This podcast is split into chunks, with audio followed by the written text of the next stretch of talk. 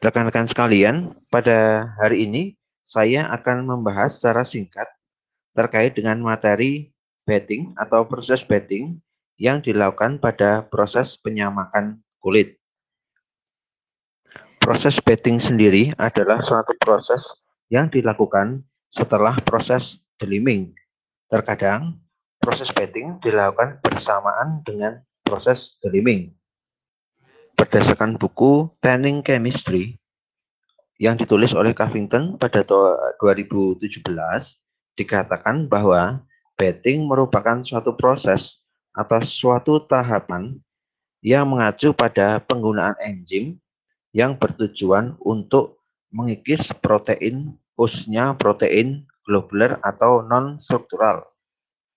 Pada slide nomor 5 dijelaskan bahwa tujuan betting adalah menghilangkan atau membersihkan protein globuler yang tidak larut dalam proses kapuran atau proses liming melalui proses enzimatis. Yang kedua adalah melonggarkan dan meningkatkan porositas kulit. Secara umum, tujuan betting dan tujuan liming memiliki tujuan yang hampir sama, yaitu membersihkan atau menghilangkan protein globular yang ada pada kulit Bedanya adalah proses betting ini menggunakan proses enzimatis. Sedangkan proses liming secara kimiawi atau menggunakan kapur.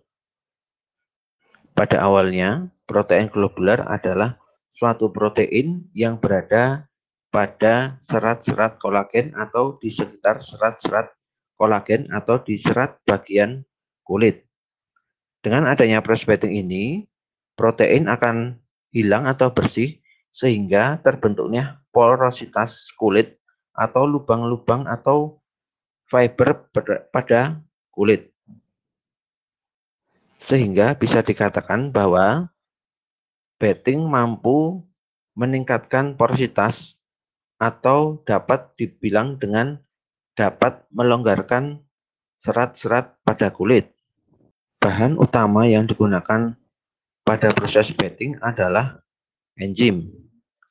Enzim ini berasal dari beberapa bahan, yaitu pertama adalah umumnya dari pankreas, yang kedua bisa jadi dari jamur, yang ketiga adalah dari bakteria.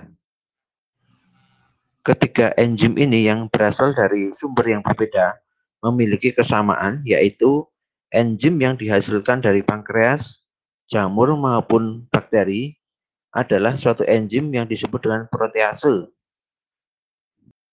Enzim protease merupakan suatu enzim yang berfungsi untuk menghidrolisis atau mendegradasi atau merusak protein khususnya protein pada globular atau protein globular.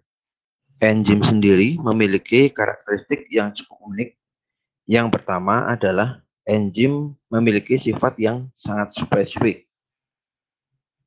Yang kedua adalah enzim mereaksikan suatu substrat atau suatu zat atau suatu bahan tanpa enzim sendiri tidak ikut bereaksi. Seperti gambar atau slide yang ada pada slide ketujuh, dilihat bahwa adanya teori enzim yang disebut dengan teori lock and key atau kunci dan gembok. Pada ilustrasi di slide ketujuh menunjukkan bahwa gambar yang merah merupakan enzim adalah suatu gembok dan gambar yang berwarna kuning adalah substrat yang merupakan suatu kunci.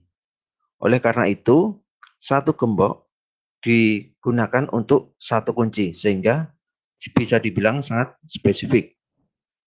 Dari ilustrasi tersebut, bisa dilihat bahwa dengan adanya enzim dan substrat, maka akan terjadi reaksi yang disebut dengan enzim substrat kompleks atau umumnya disingkat dengan ES. Kemudian dia bereaksi lanjut dengan memecah produk atau memecah substrat menjadi dua bagian atau bagian yang lebih kecil atau bagian yang lebih sederhana yang disebut dengan produk. Sehingga umumnya disebut dengan E plus P.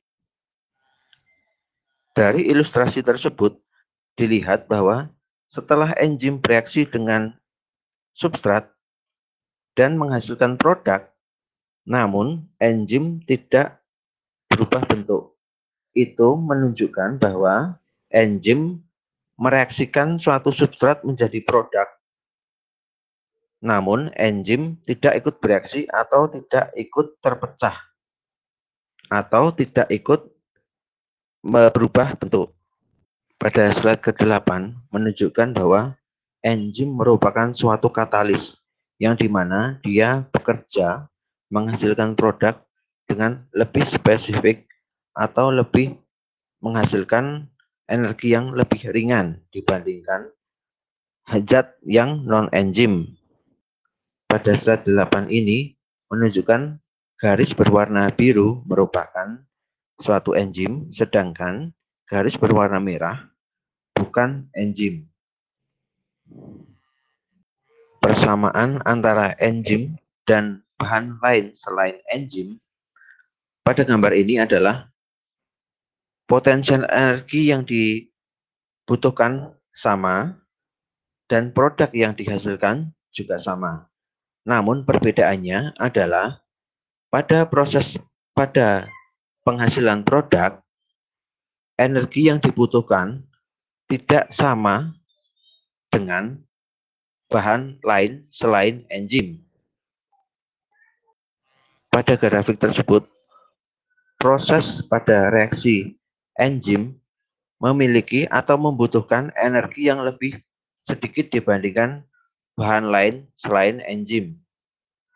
Sehingga dapat dikatakan bahwa reaksi menggunakan enzim dibilang lebih efektif dan lebih cepat. Oleh karena itu, enzim bisa dibilang sebagai suatu zat katalis.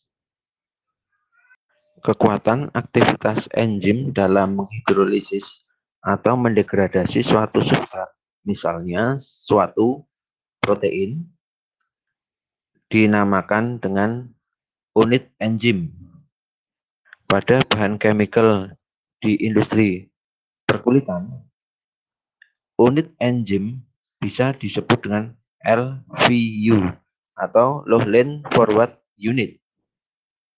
Pada slide ke-11 menunjukkan bahwa perbedaan LVU atau perbedaan unit yang digunakan pada proses penyamaan kulit memiliki ketentuan tertentu untuk menghasilkan artikel-artikel tertentu. Misalkan, betting agent atau enzim yang digunakan pada proses betting memiliki unit atau aktivitas enzim sebesar 500 sampai 1000 LVU umumnya digunakan untuk technical leader atau harness leader yang merupakan kulit yang memiliki sifat cukup kaku atau cukup hard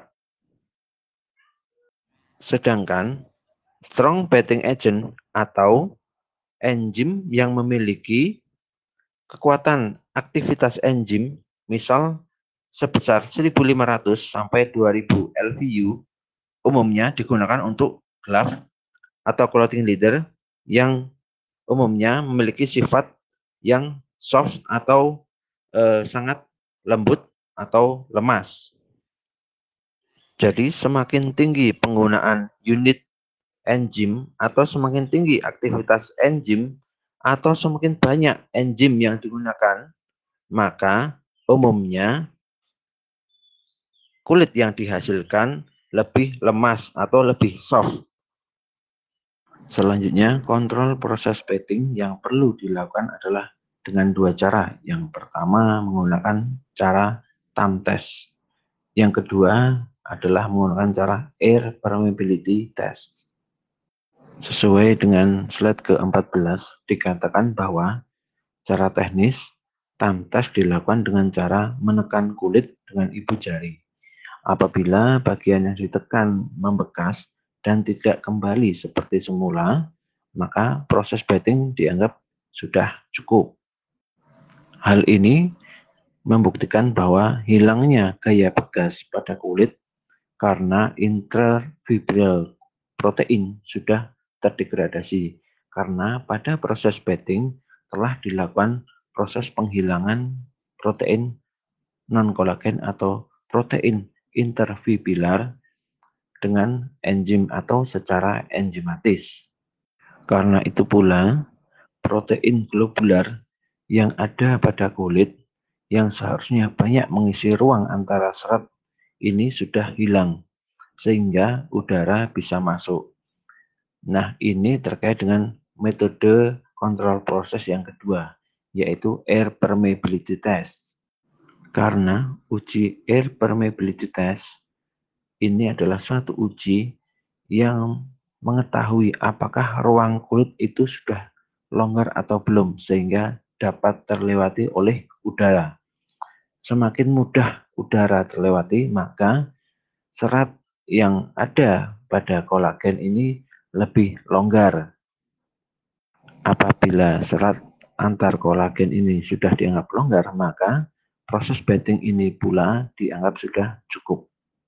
Pada slide selanjutnya, yaitu pada slide ke-15, menerangkan bahwa beberapa faktor-faktor yang mempengaruhi proses bedding pada umumnya, proses betting ini dipengaruhi oleh faktor-faktor yang mempengaruhi enzim atau bahan betting atau betting agent. Faktor-faktor yang mempengaruhi proses betting di antaranya adalah temperatur, pH, konsentrasi, waktu, dan origin atau asal dari sumber enzim tersebut. Hal ini terkait dengan sifat dari enzim atau bahan betting atau betting agent itu. Enzim memiliki sifat yaitu spesifik gitu. Jadi ketika enzim optimal pada pH 8 sampai 9, maka di pH 7 mereka tidak bisa beraktivitas secara maksimal. Atau misalnya di pH 10, enzim ini tidak bisa beraktivitas secara maksimal. Atau bahkan enzim tersebut tidak bisa beraktivitas sama sekali. Sehingga dikatakan enzim adalah suatu zat yang sangat spesifik. Faktor yang lain mungkin bisa dibaca pada slide selanjutnya, sehingga rekan-rekan sekalian bisa belajar sendiri terkait dengan faktor-faktor yang mempengaruhi proses betting. Mungkin itu yang bisa saya sampaikan. Selamat belajar rekan-rekan sekalian. Semoga pertemuan ini bermanfaat bagi kita semua. Billahi taufiq Wassalamualaikum warahmatullahi wabarakatuh.